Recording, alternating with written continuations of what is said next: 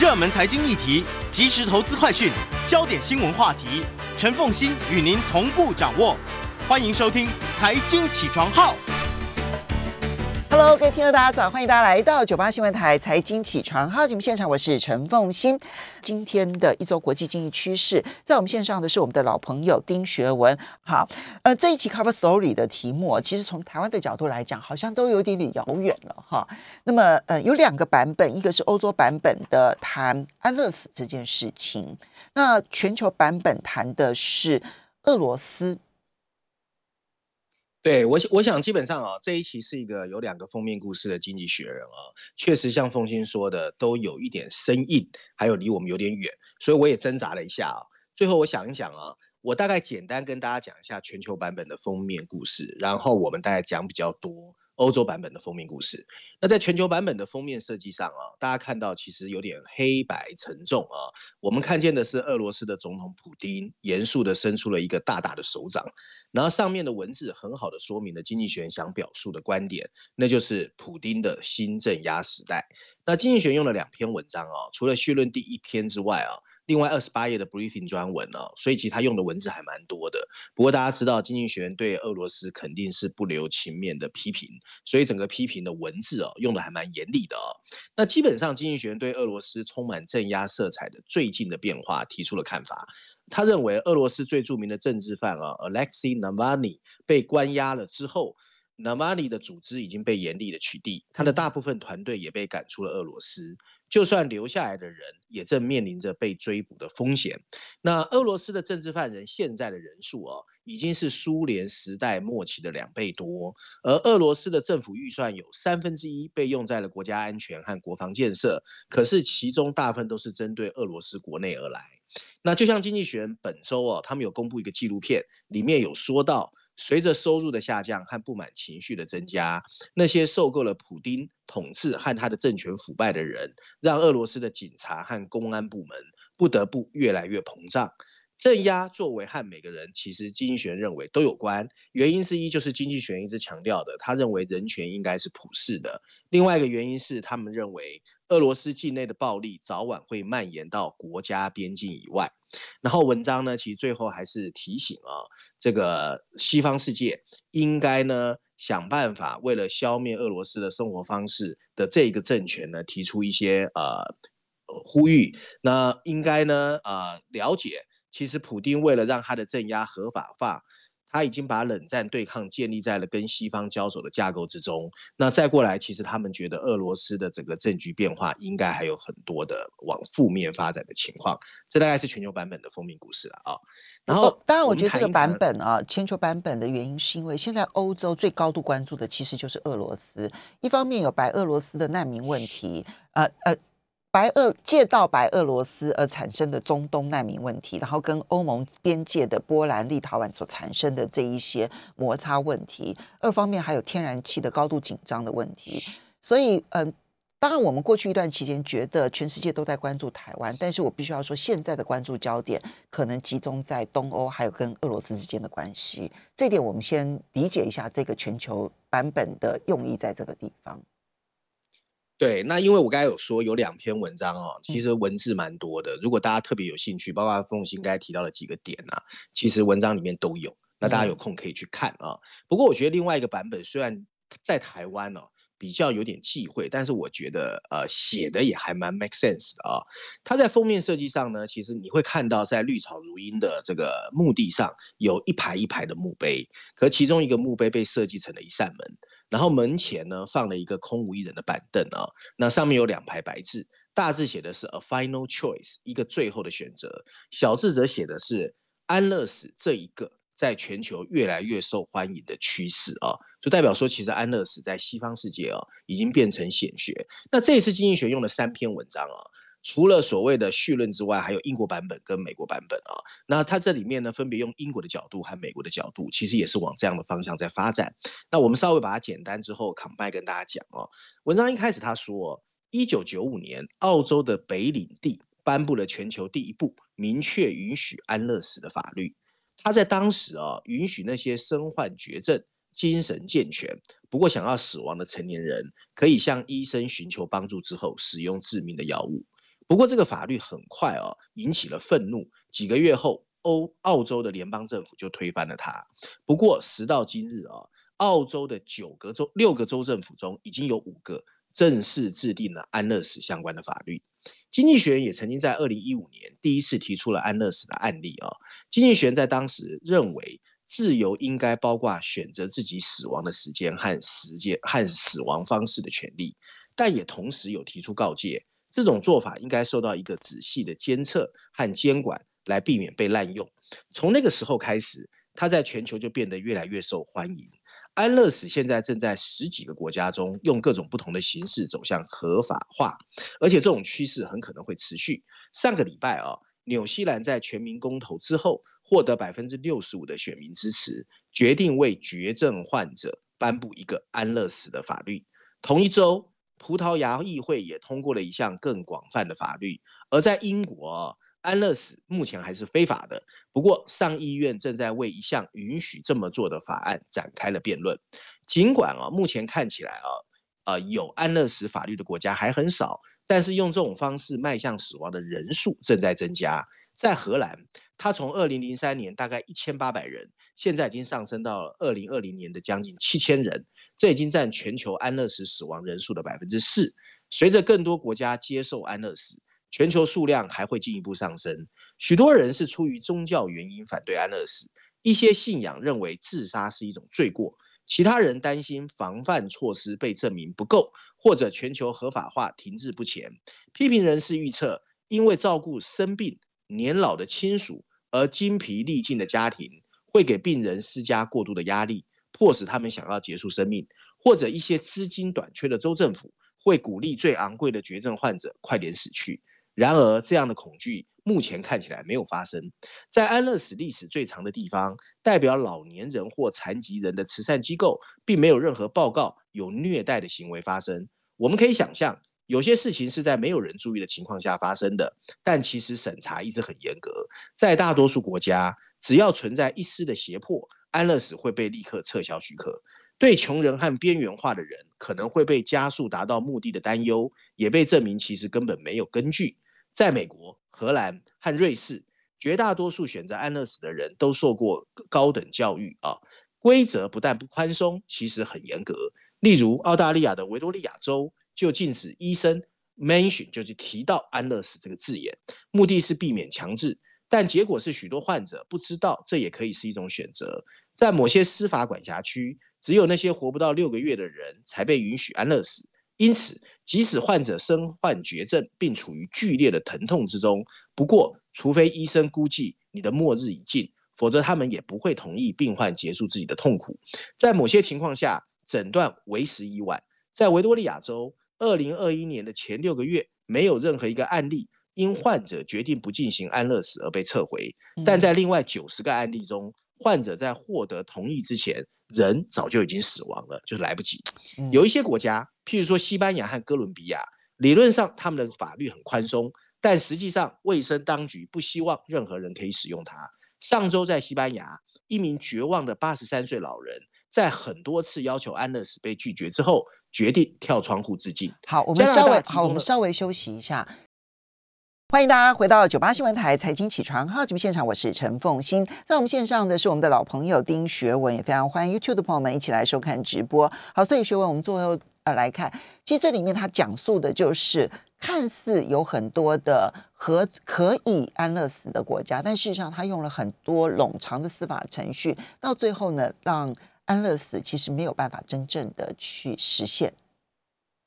对，因为时间关系，我简单啊，后半段我讲一两段就好。它里面提到说，加拿大提供了一个很好的模式，因为它为个人做出选择提供了更多的余地。任何痛苦不堪的人，你可以选择选择安乐死，他们不必身患绝症，而且比较独特的是，只要他头脑清醒，无法呃构成无法忍受的痛苦的问题，可以由患者自己决定。期间，他还给你十天的冷静期，以防他们有另外一种不一样的想法。在许多情况下，选择了安乐死可以让人们感到一种舒适，还有他自己可操控感哦。那在美国的奥勒冈呢，接受致死药物处方的人，最终有三分之一选择不服用。即使越来越多的社会接受安乐死，其实还是有很多的难题啦。就像凤馨刚才提到的，因为当一个人做出明智选择的能力受到怀疑的时候，你就会出现最棘手的问题，譬如说患有精神障碍的人，他来来去去，一下想自杀，一下不想自杀，怎么办？那对他们来说，门槛应该拉高。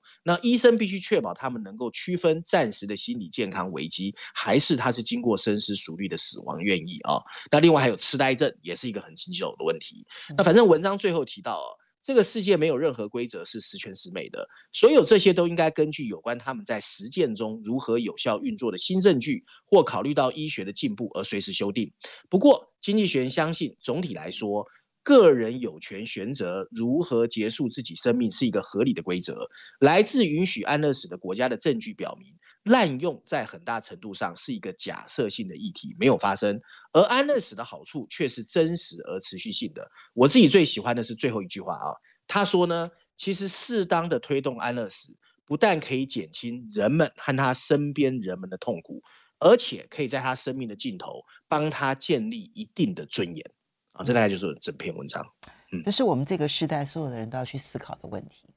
好，接下来我们再来看到你这边特别挑了伦敦金融时报的一篇社论，然后他这是跨了大西洋之后要告诉美国说，哎，你们应该让鲍尔连任联准会主席，这是一个现在金融市场最热门的话题了。没错，我想伦敦金融时报这一次把他的这个态度表明了、哦，他在标题上直接就写鲍尔应该在美国联准会 F E D 获得第二次的任期，然后补充标题写的是重新任命中央银行的这个 F E D 可以帮全世界经济提供一个急需的稳定啊。文章一开始他说，所有想要竞选连任的美国总统都曾经很喜欢这句话，就是你不要在中途换马啊。由于纽泽西和维吉尼亚令人失望的选举结果，拜登现在应该重新听一听这句话，并重新任命现在的美国联准会主席鲍尔。在这个全球经济充满不确定的时候，这个作为可以为企业和投资者提供一个稳定感的来源。整体而言，鲍尔在这个全球最强大的央行里表现还是令人钦佩的。他带领着美国经济度过了新冠疫情的肆虐，防止了金融市场的崩盘，并阻止了经济下滑到一个无以复加的境地。真正要说明一下啊、哦，那当前的通货膨胀上升其实证明了他的纾困刺激是正确的，因为它很好的反映了复苏的强劲程度。随着央行宣示现在准备开始撤回纾困刺激，鲍尔又展示了令人钦佩的沟通技巧，他正意图为政策的正常化奠定了一个基础，所以这边都是称赞他的。然而他也发现自己正处于两个冲突的交火中，第一个是对中央银行的内部矛盾。今年早些时候，有两个美国地区性的联储主席在市场动荡期间涉及了股票的内线交易，已经提出辞职。人们还对鲍尔和现在的副主席 Richard Clarida 之间的交易关系提出了质疑。美国联准会主席已经开始收紧了监管央行官员金融资产的规则，然而丑闻的味道依然存在。第二个冲突就是呢，鲍尔大多是旁观者，他现在正夹在民主党的两个交战派系之间，对，那就是中间的温和派，还有更左倾的进步派。由于拜登的大部分国内议程都在国会三章陷入了困境，拜登需要尽可能得到双方的支持。鲍尔是隶属共和党，并且是由川普任命的，而反对川普又是现在团结所有民主党的人的重要方向，这有可能进一步让左翼批评者反对他。用现任美国联准会理事会成员和主要候选人啊，叫做啊 Lael Brainard， 这是呼声最大的布兰纳德，我们翻译成为布兰纳德。嗯，没错，他如果用他取代鲍尔，意味着货币政策不会有变化。鲍尔的极端鸽派态度啊，让央行转向充分就业，并弥补通货膨胀的不足，这与布兰德、布兰纳德和进步派一致。如果有的话啊。对他的货币政策记录的批评更有可能来自右翼，一些立法者反对美国联准会主席关于种族和环境的评论。相反的，左翼批评者关注鲍尔对金融监管更为宽容的态度，因为今年早些时候，参议院啊，这个伊丽莎白·沃伦称他是一个危险的人物，其中一些是他没有办法控制的。美国的监管在不同机构之间是分散的，不过在银行业是美国联准会的职责范围。有一个案例需要他好好回答，那就是在最新一回合压力测试后， F E D 看来会对美国大型银行的限制解除，银行可能会重新回馈资金给股东和实施库藏股。银行甚至在六月三十号之后会加发股利，他必须说明他的态度是什么。文章最后 一, 一, 一段是写这个啊，一个妥协会显而易见。前美国联准会的监管副主席啊，叫 Randall Quarles， 将于周一卸任。拜登必须提名另外一个候选人填补这个空缺，甚至是美国联准会 F E D 的主席职位都要确认。任命布兰纳德担任这个职务会有助于缓解民主党人士的担忧，又可以让鲍尔完成他现在已经开始的政策正常化的过程。嗯，好。这一点呢，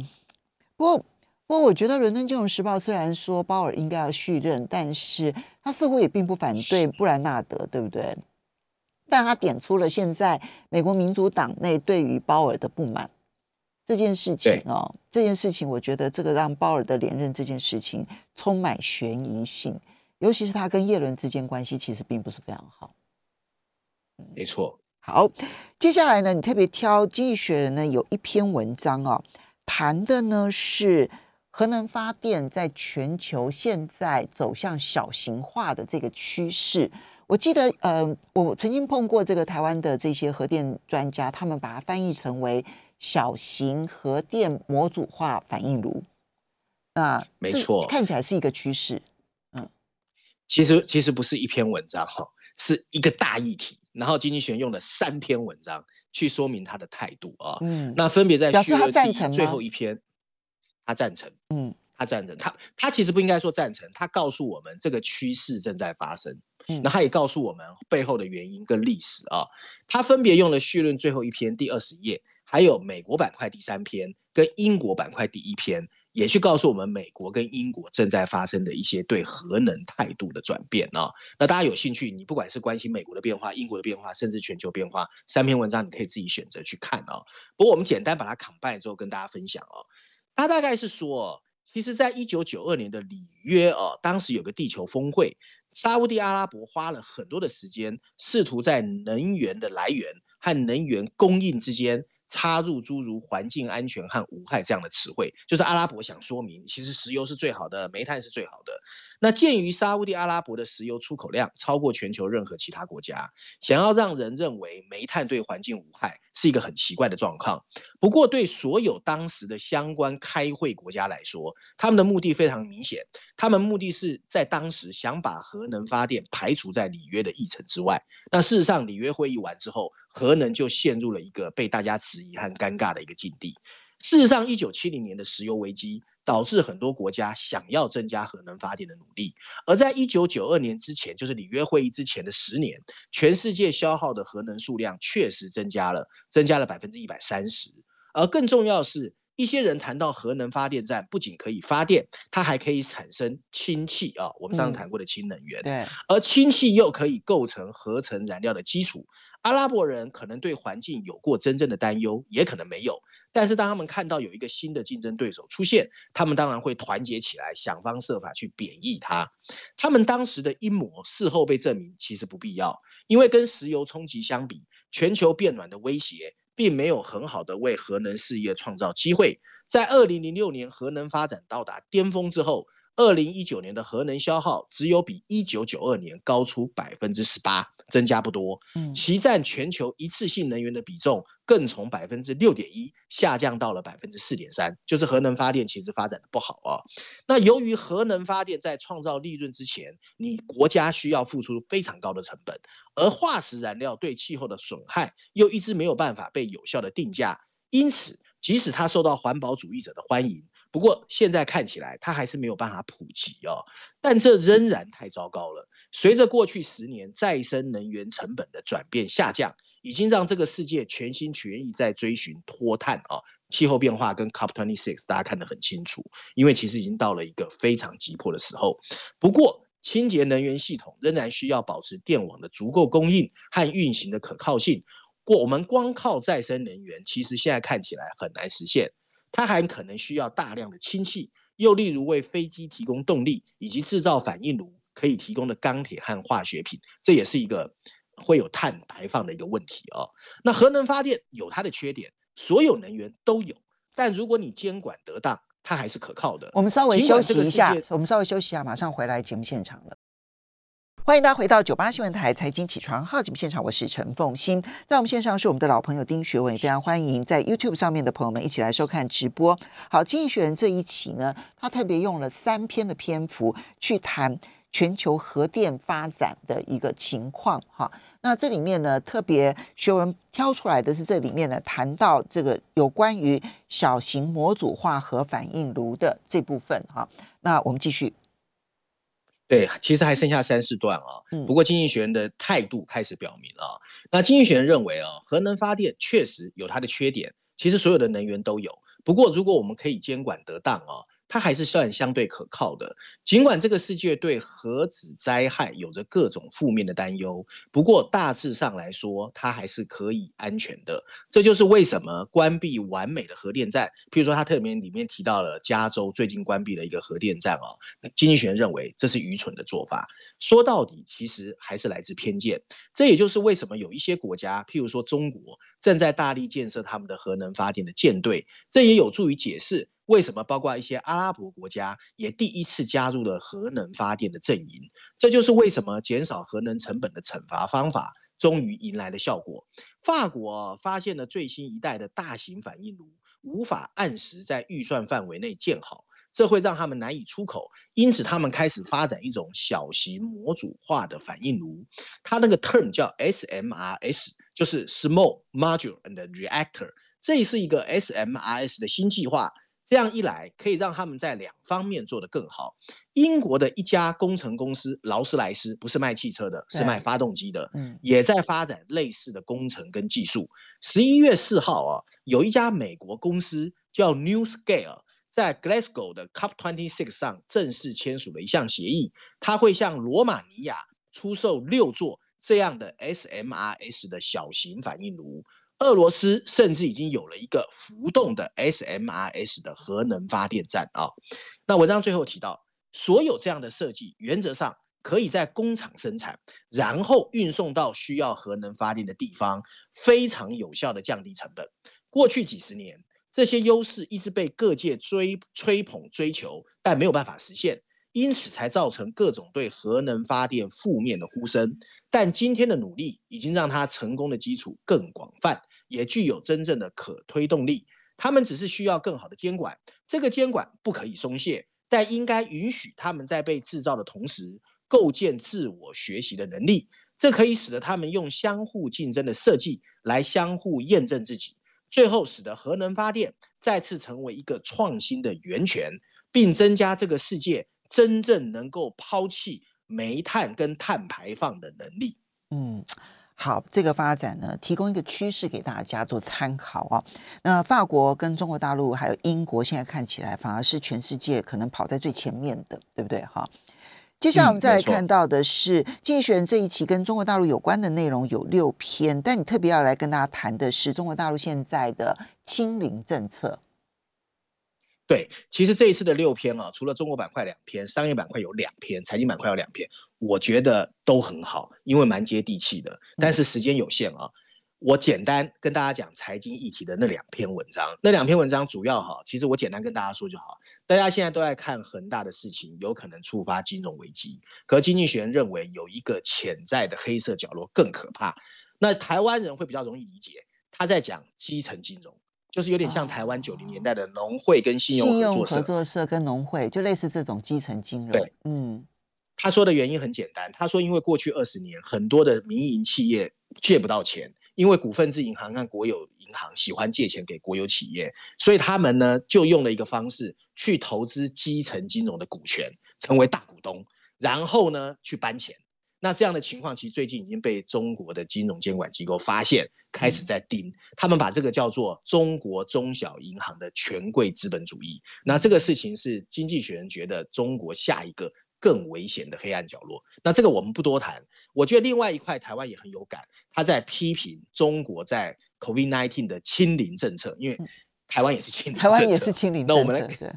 对，那我们看看他怎么讲。那这这个议题，他用的商业板块第四篇，还有茶馆专栏，所以也是重量级哦。两篇文章来讲哦，他文章一开始就说，疫情爆发已经快两年了，中国跟外部世界陷入一场没有意义，也就是中国的清零政策到底是不是正确的，或者成本过高的一个错误方法的争论。中国试图做的是消灭病毒，而不是管控。如今数十座城市的一些地方仍然被封锁，因为传染性很强的 Delta 变种病毒，还有冬天即将来到，有可能有新一波的变种病毒。那中国官员呢，强力驳斥，那那些批评此类措施不可持续的外国媒体是不懂，他们认为中国的经济强劲，旅行限制只是小小的不方便。如果把注意力放在零感染的政策太过严格上，那双方就没有共识。更重要的是，虽然感受到管制带来的痛苦，但中国政府认为，为了帮助大多数人享享有无病毒的生活，大部分的人还是觉得蛮好的。那对大多数人利益的重视引发了中国百姓的共鸣，他们记得武汉曾经有的混乱，病毒压垮了这座一千万人口城市的医院，他们也知道在大城市中心以外的地区卫生系统还比较薄弱，美国式的疫情政策可能会造成数百万人的死亡。而在中国的防疫措施中，许多西方国家根本无法接受。不过中国人的集体牺牲创造了一些了不起的东西。在十四亿人口的国家，官方公布的疫情死亡人数不到 六千人，而美国将近八十万人，美国人口还不到中国的四分之一。为了大利益而采取严格措施，这种做法得到中国民众的支持。到目前为止，零容忍的政策最坏的影响只有部分少数人的感受，从被封锁的居民到那些生计依赖于中国境内外自由行动的人。严厉的政策为中国领导人赢得时间，他们在等待保证安全开放的有效疫苗和抗病毒的药物。一个矛盾的情况是，中美之间的贸易战反而拉近了某些国家公民之间的距离。它里面提了一个贸易律师、哦、叫 Hogan Lovells，他呢是从华盛顿搬到香港居住的。那以前为了应付他的客户，一年一个月最少要去大陆两三次，他现在已经二十二个月没有进去了哦。那疫情改变了一切。二零一九年上半年，中国海关记录了大陆跟世界其他地区的过境次数，一共超过三点四四亿。但据官方统计，今年上半年数字下降了八成以上。那用过去谈论这件事很有趣，但用未来式去谈论香港跟大陆之间的谈判更有趣。在目前的紧张局势下，想要缓解香港跟中国地区的旅行特别困难啊。不过文章最后、哦、它其实主要是在说、哦、目前看起来外资撤离中国的还不多，不过越来越多的外资在说，其实现在逼得很多跨国企业要把所谓的供应链搬回自己的国家。因为根据上海欧商商会的说法，由于地缘政治的紧张，由于新冠疫情的限制，以及限制跨境数据共享的新法律，很多公司只好把供应链撤离中国。商会的报告也说，很多跨国企业被迫运行两种不同的系统，一种用于中国，一种用于世界其他地区。我们最后的时间、这个带嗯、最后一句话，他们认为这个世界不是在离开中国，而是中国正在离开世界自己独立行走。好的，非常谢谢。